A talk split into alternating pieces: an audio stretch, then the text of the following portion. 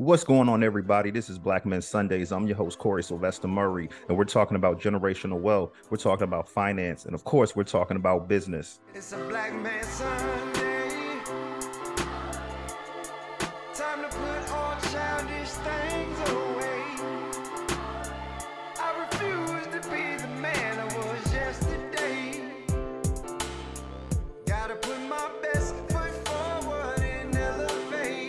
And before we introduce today's guest, my brother Eric from Huntsville, Alabama, who do you have for our Black Men Sunday spotlight? Hey, thank you, Corey. Uh, my spotlight today, I'm a, I, if, if most people that follows me know that I like to barbecue, so I figured why not do something that's kind of touching on the favorite thing I love to do. So my Black Sunday spotlight is going to focus on Jones Barbecue, um, that's out in Marianna, Arkansas it has been known or has been located or recognized as being the oldest business for over 100 years that's in America. Now, currently, this uh, diner is currently owned by James Jones and his Betty and his wife Betty. The diner has been open since at least 1910 and is still widely known for serving the best barbecue pork with a secret sauce. That's my spotlight for today. Jones Barbecue, one of the oldest black businesses that's still around. Back to you, Corey. Oh man, that was like the fastest spotlight in history. I barely got to sip a sip some water, man. But yeah, I definitely liked it. And I saw last week you sent me a picture of those ribs. So I'm thinking we're gonna have to do a Black Men Sundays in Hunts Vegas. Is that cool, brother? Hey, that's cool with me. Definitely. Hey, thanks again for that spotlight. Now let's go on and introduce today's guest we have Ted Santos on the show today. We're going to find out who this brother is. He's a CEO, he's a founder and CEO of the Turnaround Investment Partners. We're going to find out what that is. He's out of New York City. This brother went to Howard University. You know, we went to FAMU over here. Eric went to the the smaller A&M in Alabama, you know, FAMU A&M. So, and uh, this brother here, when, when we're talking about helping CEOs, of mid-sized and large companies this brother does that. This brother creates miracles. So we're going to find out how he does that and we're going to find out how we can be innovators. It's a lot of ceos that listen to our show. It's a lot of business owners that listen to our show. It's a lot of brothers and sisters that listen to our show that are aspiring to be business owners. So we want to learn some tips. We want to learn how can we get in the game if we're already in the game and we're struggling right now? You know, we're not innovating. What can we do? So first off, Ted Santos, welcome to Black Men Sundays, brother. How you doing? Thanks for inviting me. My pleasure to be here on your show. Uh, I, I, look forward to this conversation. Uh, you guys have great discussions, so I'm looking forward to being part of it. Definitely. So let's go on and get started. Turnaround Investment Partners. You're the CEO and the founder. What is that business all about? We are in the business of producing miracles. That is that is you could say our uh, uh, our, our core competency in the in what we the outcome, the product we produce. And CEOs hire us when they're looking to create a breakthrough and they're not sure how to do it with existing resources. So one of the things I do is I work with CEOs, could be them and their executive team, but I work with them to create disruptive strategies. And that that could end up being creation of disruptive technology or penetrating an untapped market. And in every case, they're going after revenue that they didn't go after before. It's new revenue and they didn't know how to get it in the past. And then I work with them to transform corporate culture to ensure the culture is able to profitably execute the breakthrough initiative. Wow, great information. let's back it up for a second. As I prefaced, you went to Howard University. How did you get interested in investments in the beginning before you even became a CEO?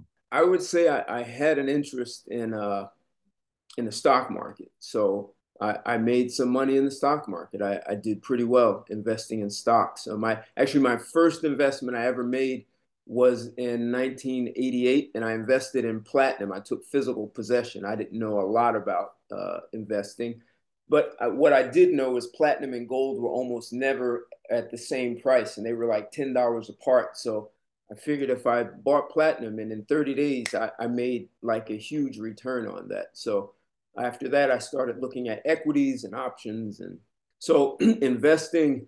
And uh, at some point, I did look at purchasing uh, apartment buildings in uh, DC and uh, one of the things that I've always thought is one of the best investments you can make is in yourself. And so investing in yourself and then looking at companies that you can buy into uh, taking a, a, minority or a majority stake in the company and being able to run it. And I, I did get my, you could say, my chops wet uh, by being an executive. I ran businesses that were growing so fast they were falling apart, and I completely stabilized them and then increased the growth without it falling apart. And I've been a turnaround specialist, running a company with declining revenues, turning it around.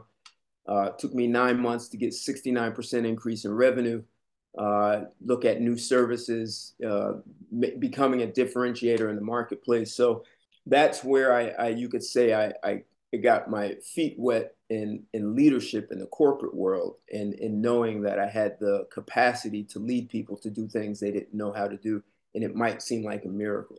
Okay, great information. Um, because you know we want to hear some miracles on Black Men Sundays today. So for brothers that have a business that may be a CEO of their business, but the business is struggling, whether it be the financial climate, whether it be just not selling or just they, they need some new marketing going on. Like, how can you turn around their company? Like, what information do you get from them? And how do you how do you decide where they need to get their turnaround from? When I work with CEOs, I have a philosophy. And the philosophy is if you're the CEO and you are not intentionally creating problems, you should be fired or retrained immediately. So your job is to create problems for the organization to solve. And, and a great example that everyone would know is a guy like uh, Steve Jobs. So, you know, whatever he told people, we're going to create something that makes the Walkman obsolete. The people are probably thinking this is crazy. This guy is high. This makes no sense. What, why are we competing with listening devices. We make computers, but out comes the iPod. And then he says, okay, now that iPod is going to be a phone. And once again, they probably said that makes no sense. So he created problems. And when they solved the problem, it's a breakthrough and it allowed them to go after untapped revenue, to do things they had never done. But now the culture of the organization gets that sort of what you would call confidence that, hey, we can do impossible things so what what else do you have? We're ready. And, and I've seen that in organizations where they're like, all right, we did that. It, it, it really galvanizes your team. So I'm, I'm, saying that first, never be afraid to create problems for your organization to solve. And, and don't walk around with the white glove saying the desk is dirty. That's not a problem. It's creating, it's producing an outcome, like I said, that you don't know how to do on your own, except once it's accomplished, it alters the organization forever. So when I went into a, I ran a translation, translating foreign languages. I knew nothing about that industry. What, how I educated myself is I, I first kind of interviewed the employees to make sure I understood the value proposition we gave to customers. And then I had a lot of conversations with customers. And I asked customers, what do we do for you? How do we provide value? What could we do for you that we've never done? And what the customers did is they didn't know how to ask for what they wanted. But now that I had expertise in the industry, I could hear what was unspoken. And they were asking for something that they didn't either, they didn't think it was possible or they didn't know how to ask. And that allowed us to create a completely new service that had much higher margins. And it, it gave us a huge differential uh, advantage, competitive advantage in the marketplace. So your customers can often help you with that breakthrough, but they may not know how to ask for it. So you have to use your expertise in the industry to listen for what they're not saying. And, and so, and once I told the employees we're creating this new service, well, that's a problem because the employees don't know how to even deliver it because we're doing something that no one else in the industry is doing. When companies call you or CEOs call you, how do you get them to innovate because a lot of times with these companies, you know, you kind of get in a comfort zone. You're doing this, it worked a while, but something happens and now it's not working. So how do you get the companies or the CEOs, how do you get them out of the comfort zones and and make them become innovators and at the same time be a disruptor in the industry? It's a really good question. The short answer is to say, uh, I work with people to unlearn what they already know. So you could say what you know hides what you don't know. So at one time, what they knew was the Earth was the center of the universe and all the planets revolve around it. And they made decisions based on what they knew. and some guy named Copernicus came along and said, well, that's inaccurate. And so people often don't want to hear uh, things that may invalidate what they know. And you talk about comfort zones. Someone once asked me in, a, in an interview, how do you know a company is in trouble? And I said, because it's successful. Wow. So when you're good at something, it's kind of what you were alluding to. Man, we're good. We know how to do this. And we'll just do this over and over and they'll do it until someone outside the industry disrupts them and now they're forced to play catch up so when i work with ceos i have a, a methodology I, I actually i created something called the disruptive leadership model and the disruptive leadership model it is ultimately about creating disruption on purpose at the base of that you really have to get people have to have integrity right? If you say you're going to do it, you do it. If you say you're not going to do it, you need accountability, responsibility. These are things that you need at the base of leadership. But you also need to unlearn things that you think are true. And this is this is one reason why most disruption comes from companies outside the industry. Everyone in the industry already knows the facts. They know what you can and can't do what someone outside the industry, they're not limited by those beliefs. So they try things that people in the industry won't try. I mean, technically, Sony should have come up with the iPod. That was their industry. The, the MP3 player existed. All Sony had to do was take it, put a thousand songs on it, and make the Walkman obsolete. But they let someone outside their industry do that. Sony had to play catch up. They did make an MP3 player, but now they were behind instead of them continuing to lead. I mean, even how we can go back and look at uh, horse and buggy companies that they could have made the automobile. Some of them did, but most of them went out of business. That's how cars started. They used the chassis of uh, horse and buggy. You could look at the typewriter companies. Uh, typewriter companies should have been they should have transitioned to computers. They didn't. They let the computer industry make typewriters obsolete.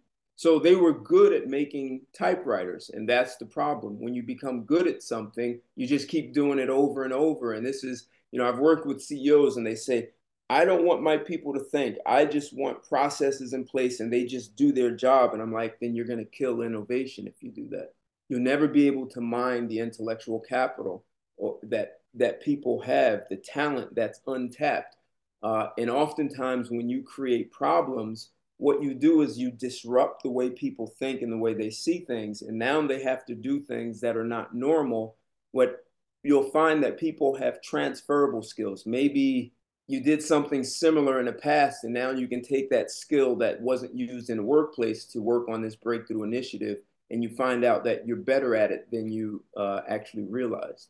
Gotcha. And early on, you said basically you, the way you started your business, you did some investing. So I want to talk a little investing real quick because a lot of brothers and sisters are like, you know, the market, well, the market's kind of coming up a little bit now, but for a while the market was down. A lot of brothers were pulling their money out. So my question for you is, um, at this point, are there any good you know, because we're trying to we're trying to get some money going too. You know, I invest, I do, I have individual stocks, I have group stocks as well, but I do mine through my financial advisor because I learned I'm kind of one of those emotional guys. Okay, the stock's up, stock's up. Then then once it starts dropping and I got those 50 or 100 or 200 shares, I start getting a little nervous. I can't even have a good day because I'm watching this like every minute of my day. So for you, looking at the market now, are there any companies that are good investments at this point for you?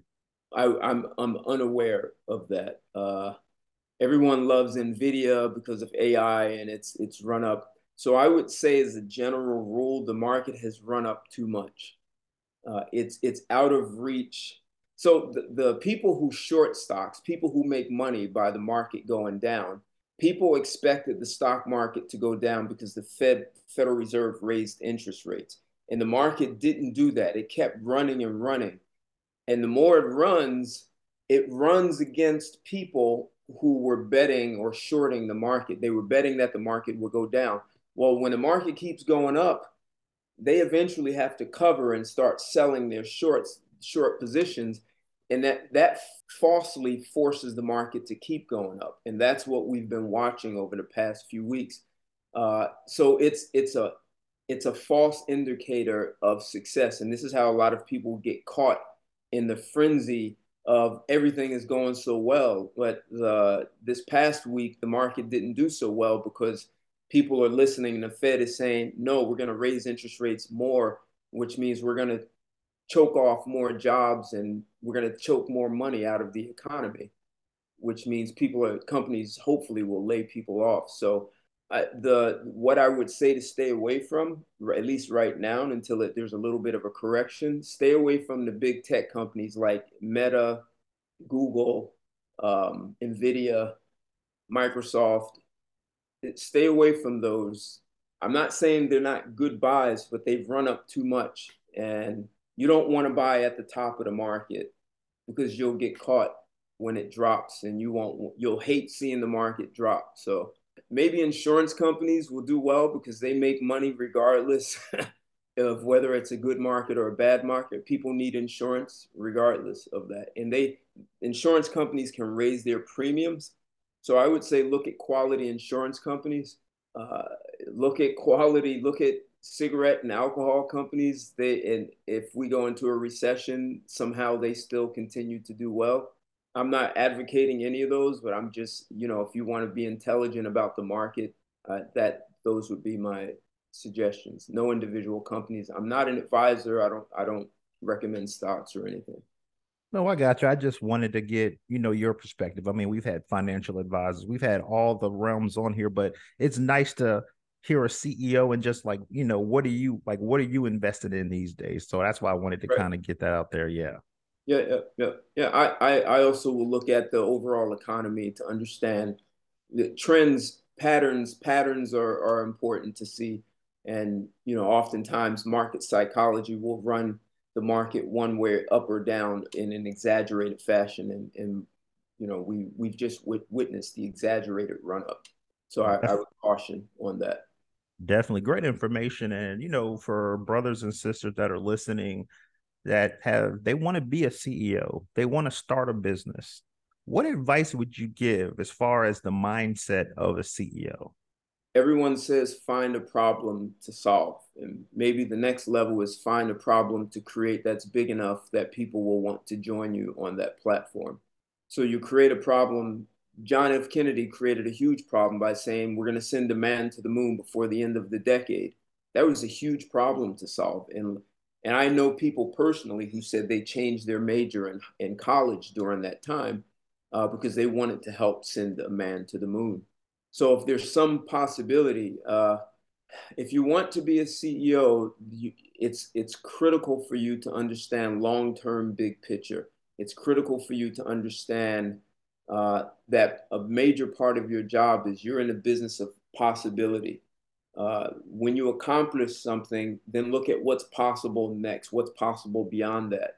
Uh, it's critical that you have leadership skills that uh, that allow you to coach people up and get people to the next level. That one of the problems I see with CEOs is that they'll grow from zero to 20 million and these are really smart Ivy League educated people, and they know how to do everything better than their direct reports. So instead of them coaching their direct reports up, they do too much.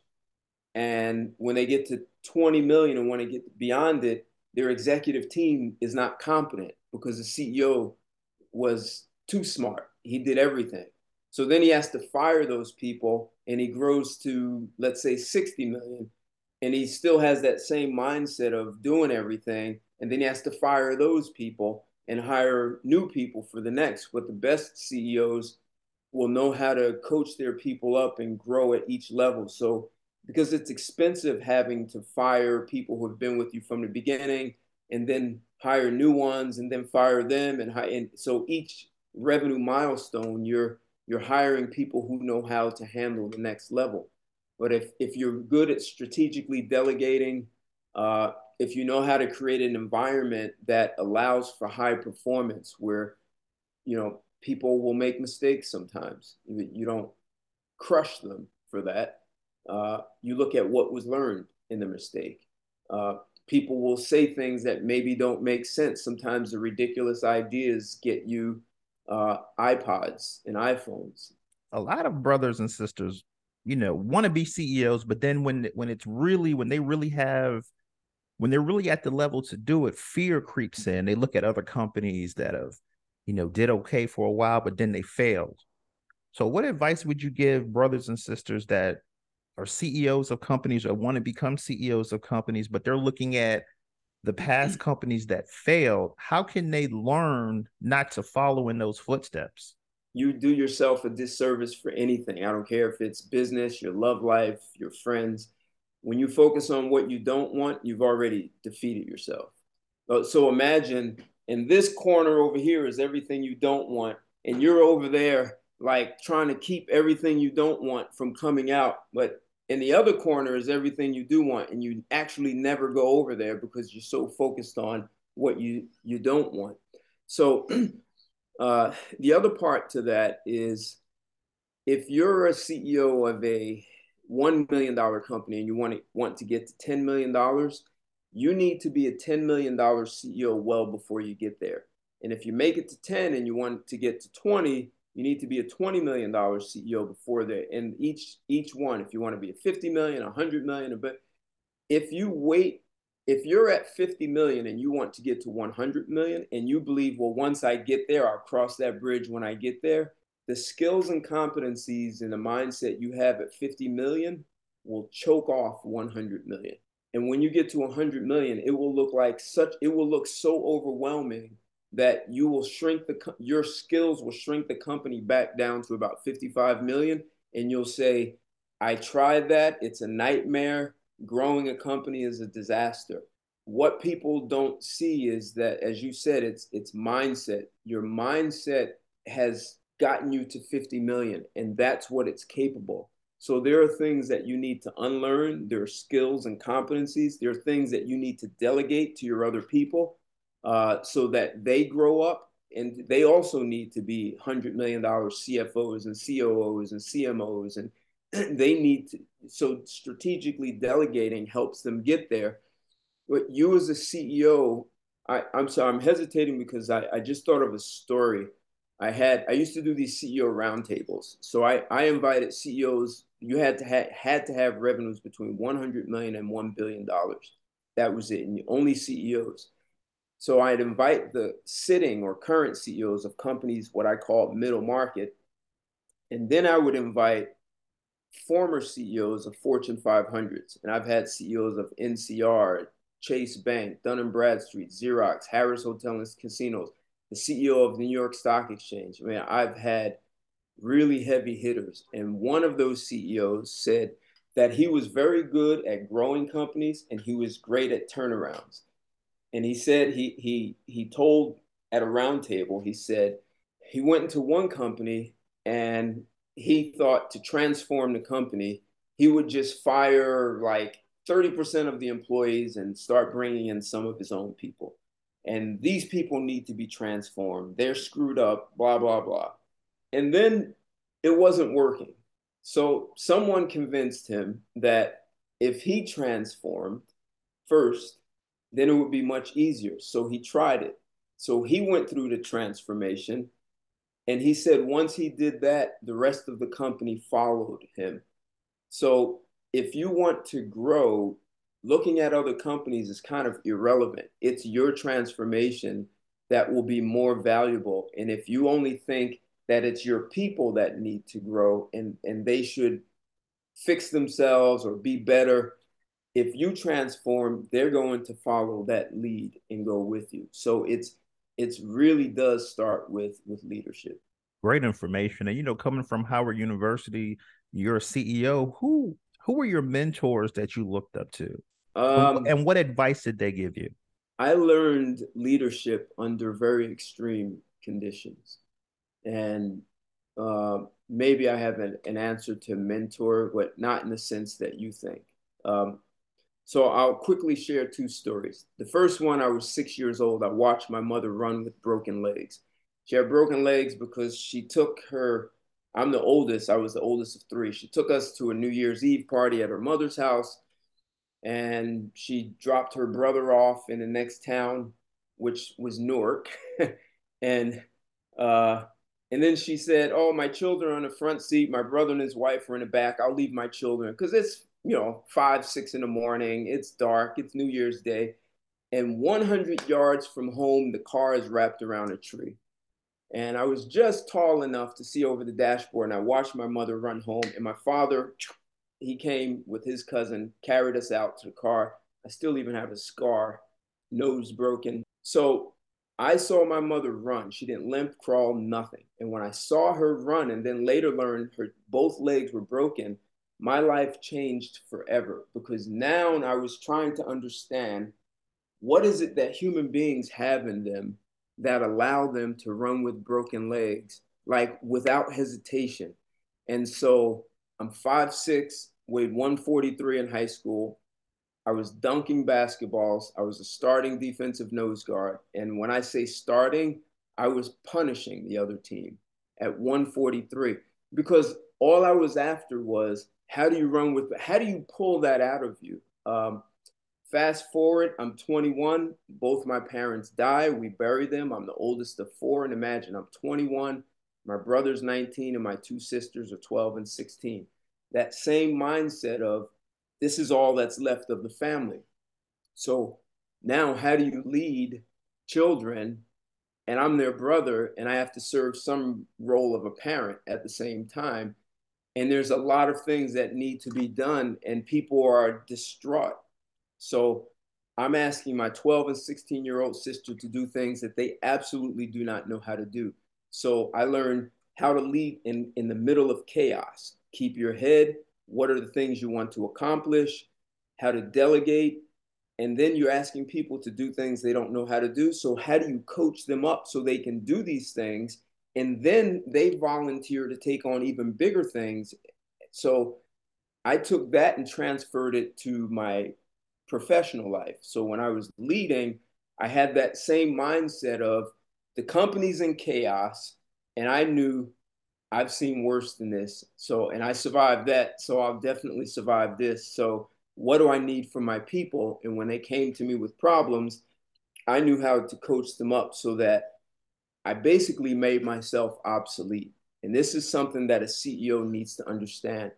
The faster you can make yourself obsolete, that your people don't need you for like 90% of things, you can work on growing the company to the next level. You can focus on these possibilities and dif- differentiating yourself in the marketplace, whether it's acquisitions, uh, new property, whatever it is, new client, new kinds of clients, new services. When you can make yourself obsolete and your people are able to accomplish things without running to you to put out fires, because the last thing you want to do as a CEO is be a fireman putting out fires all the time. So my parents' death really taught me about leadership in, in a huge way um, I, I, can't even describe how how valuable it was, and I wouldn't wish that on anyone. Uh, but if someone wants to read about it, uh, Malcolm Gladwell wrote a book, David and Goliath, and and he talks specifically about how a death, a child who has a parent dies around the age of 20, 21, uh, they develop leadership skills. And he cited a number of Fortune 500 uh, CEOs so he what he was looking at, what are possible disadvantages that turn out to be your advantage? And and he researched different things, scenarios where that was, and the loss of a parent was one of those. Because I feel like these days you hear so many people, oh, I want to be a boss, I want to run my company, I want to be a CEO. What's one of the biggest misconceptions that people that aren't CEOs think? They think they're there to tell people what to do. If you're telling your people what to do, you as a leader, you're incompetent because you hired the wrong people. Or eh, people talk about trust. You're creating a culture of no trust. You're telling your people, I don't trust that you can get this done. I'll do it. I won't delegate it to you. Uh, and then they won't trust trust the people under them and under them, and that can even spill over to your clients. Okay, great, great information. And you know, our show is about generational wealth. You know, one thing about CEOs, um, it's it's a little easier to establish generational wealth because of the income levels especially right, when especially when we're talking about the african american community you know we're more heavily within the on the generational poverty side of things so what are you doing for yourself for your family that's establishing generational wealth? So, um, aside from money, one of the most critical things that that I see, and I, I don't have children, but I have nieces, is that you prepare them to be in a position of power. That's not something that's taught in the Black community. You're taught to go out and find a great job with great benefits. But when you are looking for a position of power, you look at things differently. And what, what do I mean by that specifically? Um, economic power if you truly want economic power, the path that you get on is to um, own natural resources. And then you own an industry. Do, when I say vertically integrate an industry, do you know what I mean by that? No, I don't. Go ahead. Okay. So let's take oil. If you own the oil rights, the mineral rights to oil, you own the oil wells, you drill the oil. Instead of just selling the oil to someone, you build the refineries there are over 6,000 products that come from oil. so you build the refineries, you create motor oil, you create uh, transmission fluid, you create petroleum jelly, even the pharmaceuticals by. So you create you transform oil into a product that these different industries can use. You make gasoline, and then you have gas stations. In your gas stations, you can sell motor oil and all, all these other things. You can have a retail store that uh, sells motor oil. That's one industry. You can own iron ore mines, iron ore mines. Then that allows you to make tools and silverware and machinery that helps you drill your oil wells. You can look at car manufacturing, but now you own the iron ore. What that does is, as a Black community, it allows you to give jobs to people in your community. And then you take that money, your profits, you hire lobbyists and you pay lobbyists to change or create laws that are beneficial to the businesses, to others. Like, so if you integrate it from oil up to gas stations, now you can have laws, tax benefits, international uh, trade benefits that are good for the businesses of of your community and also that are beneficial to the people of your community. So, in, so now you are governing your own community as opposed to someone else hiring the lobbyist and making laws that either maybe benefit you or they're written to benefit you, except there are loopholes that benefit everyone else better than they benefit you. But if you now are as a community and you have your leaders saying, these are the laws. You're not saying this is the black agenda. You're saying these are the laws that we want passed. And you go through the system that that's already in place. You hire lobbyists, they go speak to the legislators. And if the legislators aren't doing what you want, then I'm going to go to you. If I own the oil company, I'm going to go to you and say, look, I want you to be a senator here in New Jersey, and I'm going to make sure I'm going to finance you so you win. And once you're senator, you need to protect our agenda, the laws. You need to go create relationships with other senators and make sure our laws are passed. That's raising your children to have that kind of power. That's a different way than saying uh, we have an agenda and you should give us something. No, we are we are we're not looking to for you to invite us to the table. We've built the table and you're not invited. But these are the decisions we've made at our table and you as a, a governing as a legislators your job is to pass them and enforce uh, and use the enforcements to protect to protect our laws that that's it that's a very different mindset and that's what's missing but it takes a different kind of organization and collaboration all of the pieces of the puzzle are there the money's there the the education is there the talent is there but no one's put the puzzle together for them to all work so that you're now governing your very own community. Oh man, that's that's a gem right there. I, I appreciate you. And I have two more questions for you. First sure. off, are you enjoying yourself on Black Men Sundays, brother? I am. Good, yeah, because I feel like I can go another hour, but I'm only gonna hold you for like another ten minutes. I promise. All right, I, I can yeah. go all day with this. I'm, I'm um, cool. Definitely. And another thing I wanted to ask you about, because, you know, I feel like in our community, when we talk about generational wealth, real estate, real estate, stocks, investments, we talked about the other two, but let's, and we, you touched gently on in the beginning when you were talking about um your business, but what like as far as real estate goes, especially with the market, with the inflation and the the high seven percent, So a lot of brothers and sisters are saying, ah, I think I just want to hold my money until the that interest rate drops or the prices drop some. What advice do you have for that, or do you feel like now is still a good time to invest in real estate? Uh, interest rates are probably going to go slightly bit higher, and it may be a long time before they drop. To see what people have been spoiled for the past, you know, twenty plus years. We may not see that for a long time. You know, I don't work for the Fed, so I, you know, maybe they'll drop next year just like that. Who who knows? Maybe the economy crashes but we may have to get ready to adjust to a new normal. You know, in the stock market, you can do something called averaging up. So maybe you buy a stock at ten dollars and maybe buy more at fifteen and at twenty. You know, at some point you stop buying more. So if you have the capital, if you can get a good deal, if if you can negotiate good terms, it may be okay to do that. Uh, maybe the best thing is to look for something distressed would be in this kind of environment. If you can find distressed property and buy uh, something with equity already built into it, it, it would be the best.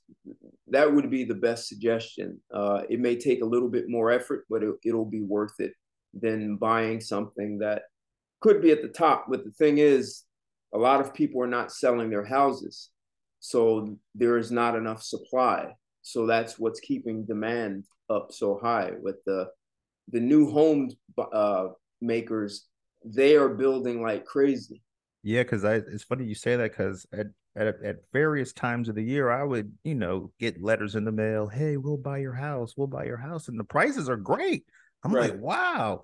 You know, I'm gonna walk away with some money, but then when I'm looking around at other homes, I'm looking right. at it's less property. I'm right. losing I'm, I'm, losing almost half the square footage, and I'm basically paying what I just sold the house for. So I'm like, no, no, I'm I'm good right here. I like money too, but I right. don't I don't like money so much that I'm gonna spend it all and I don't have anything to say. Okay, I sold the house, but I, I but I don't have any equity or any money off of it. So I totally understand that. But what about from a business perspective? Is it smarter for a company? Because I see a lot of companies where they rent the property that they're in, or they rent the building versus ownership. So, what advantages do you have as an owner of the building that your business is in versus renting that building? Yeah, I, I would. I'm no, I'm not an expert in that area. I, I, you know, say as a renter, there are certain things for which you're not liable, and the owner is liable for that. Uh, that would be, you know, the one advantage. If your roof is leaking or caves in or uh, pipes break, you get, you know, there are certain things that you're not liable for. That that's and I'm sure that there are some tax advantages to being an owner at the same time. So a financial advisor, you know, your CPA would have to be the one to sit down and look at the cost benefit analysis on that. What perks does a CEO have? As far as whether it's benefits or because you know our show is about generational Zero. work. None, none. Really? Because I've heard you know you get better you get a better benefits package. So what? The commitment that's required the the buck stop everything is on you. Like if you're doing it for the perk there's those are not perks. That's not a reason to be ceo you got to be highly committed. You got to be committed that look a, a ceo has a job. You have stakeholders your employees are stakeholders they have a vested interest in the success of your company so you it's in your best interest to take care of them and protect them. Your clients are stakeholders. They have a vested interest. So you need to protect and take care of them. So you don't want to charge them so such high prices they feel raped and they don't come back. And you don't want to play your employees so low that you know they're always looking around. Um, you have vendors and you don't want to negotiate that you're cutting them down to the bone, you know, and they're not making a profit. You need to take care of all of these people.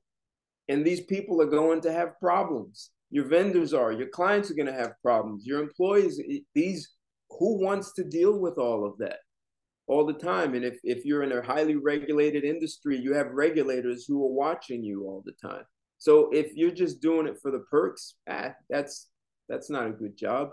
Uh, you're you're you're going to be putting in long hours you know so i every ceo that i know hits the gym So they keep they know keeping their body physically fit and strong so you can endure that. So they actually spend sometimes several days a week so that they can be mentally and physically fit. You're also constantly training yourself. If you want to be uh, the leader of the pack, then you're always developing yourself, always. Otherwise, someone's going to knock you off. You're going to become I- irrelevant. So if you're not looking for that kind of highly committed, standing for something, standing in a way that you've created a platform for others to join you, uh, it, it's your that commitment to accomplishment, to great accomplishment. That is its reward and perk. Wow. I mean, yes, you, you want to negotiate the, the the you know great terms, warrants, golden parachutes, all all that, but that's not worth it because if you're not doing well, uh, I I know a guy who was uh, CEO of one of the big banks, and he said he he was ten or eleven years at CEO, and he had to find his successor. So he chose the number two guy, the CFO. He said that guy had been in the company for you know more than twenty years. He he put in his work. He earned it. He as the CEO left, the CFO came in his position this is a publicly traded company. And in 18 months, he was the board kicked him out because he was a great number two guy. He was not a number one guy. So all these things that I'm talking about, he wasn't built for that. Well, my second to last question, because we got to get something in for the sisters, since a lot of sisters are listening. You know, you're the author of "Here's Why You Can't Find Love." Now, the reason why I'm bringing that up okay. is a lot of brothers, a lot of sisters. I'm working all these hours. You know, I go out after I get off work, but I'm I may have work to do at home or I'm mentally still I'm off the clock, but I'm still mentally kind of working. So they find themselves alone. You wrote Here's Why You Can't Find Love. What was the emphasis of writing that book?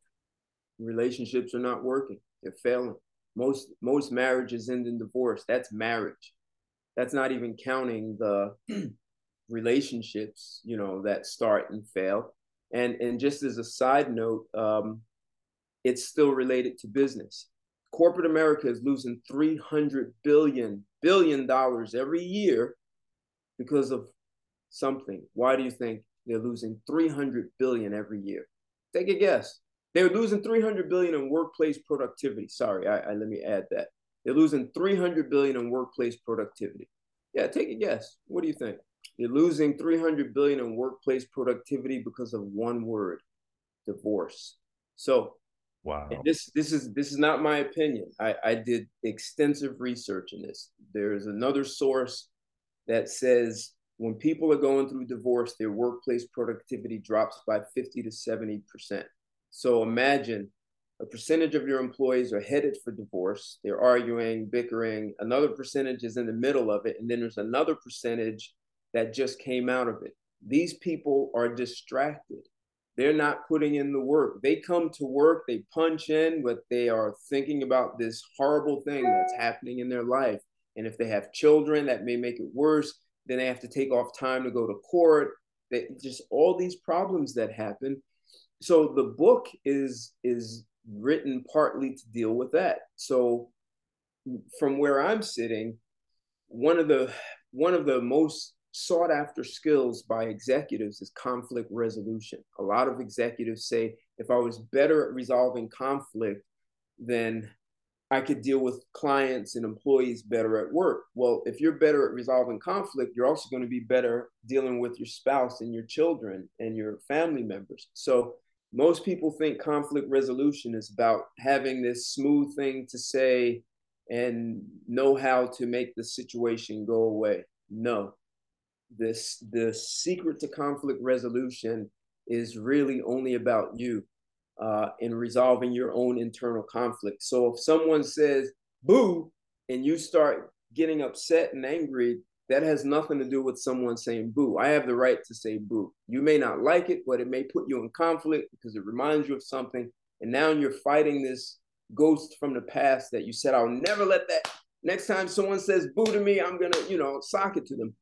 So when people learn how to resolve their conflicts, which gets back to how do you get CEOs to be more innovative, is because when you start talking about possibilities beyond what they can think, people get into conflict with themselves. and they start telling you why that's impossible, why this can't happen, and my people are not ready, and the economy is not right. So when you can get people to unlearn that conflict, to un sort of traumatize themselves, then you free up space for you to look at what's possible. So if you can deal with that on a relationship level. So a lot of things in my book are, are direct out of my methodology that I use in corporations. But the way the book is written, there are five women interviewing me. It's almost like a workshop. And it doesn't look like anything from business, but it's it's how do you see how you sabotage? It, I'm helping in this book talk about how people set different ways they sabotage relationships. And, and a lot of times what they think they're doing is good and powerful, but they're really sabotaging.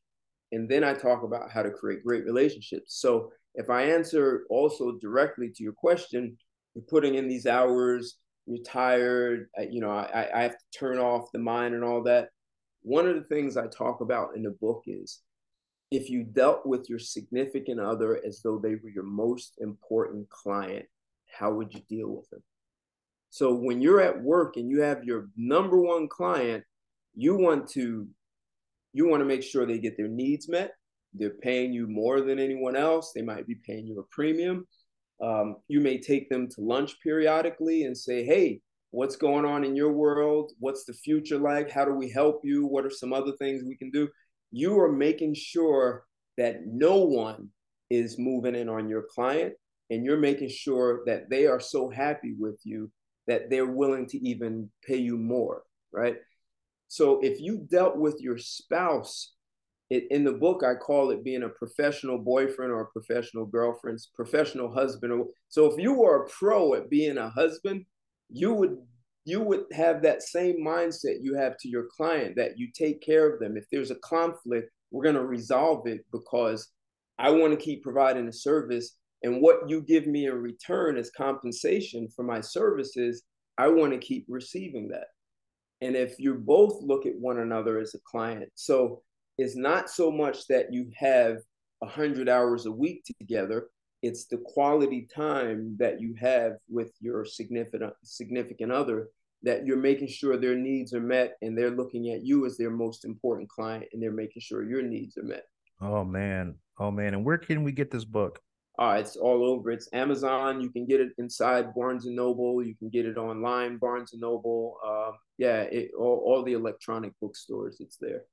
Definitely. And for your business, uh, turnaround investment partners, you help CEO of mid-size and large companies. So when we say mid-size, like what type of capital are we talking? Well, I'm usually looking at revenue, so their gross revenue. I'm generally usually working with companies that are uh, 50 million and, and up but I have worked with I've worked I've worked with some interesting all female uh, legal legal companies and medical facilities that just zero women in the place. Uh, and I and I worked with the entire organization. Those those were much smaller than than 50 million. So I've worked with some small businesses also. Definitely with Ted Santos. Thanks for coming on Black Men Sundays. We enjoyed this conversation. You gave us so many tips today. I can't wait till this airs. Thanks for coming on Black Men Sundays, brother. Enjoy your week. Hey, thanks a lot, man. My pleasure. Uh, and you enjoy your week as well.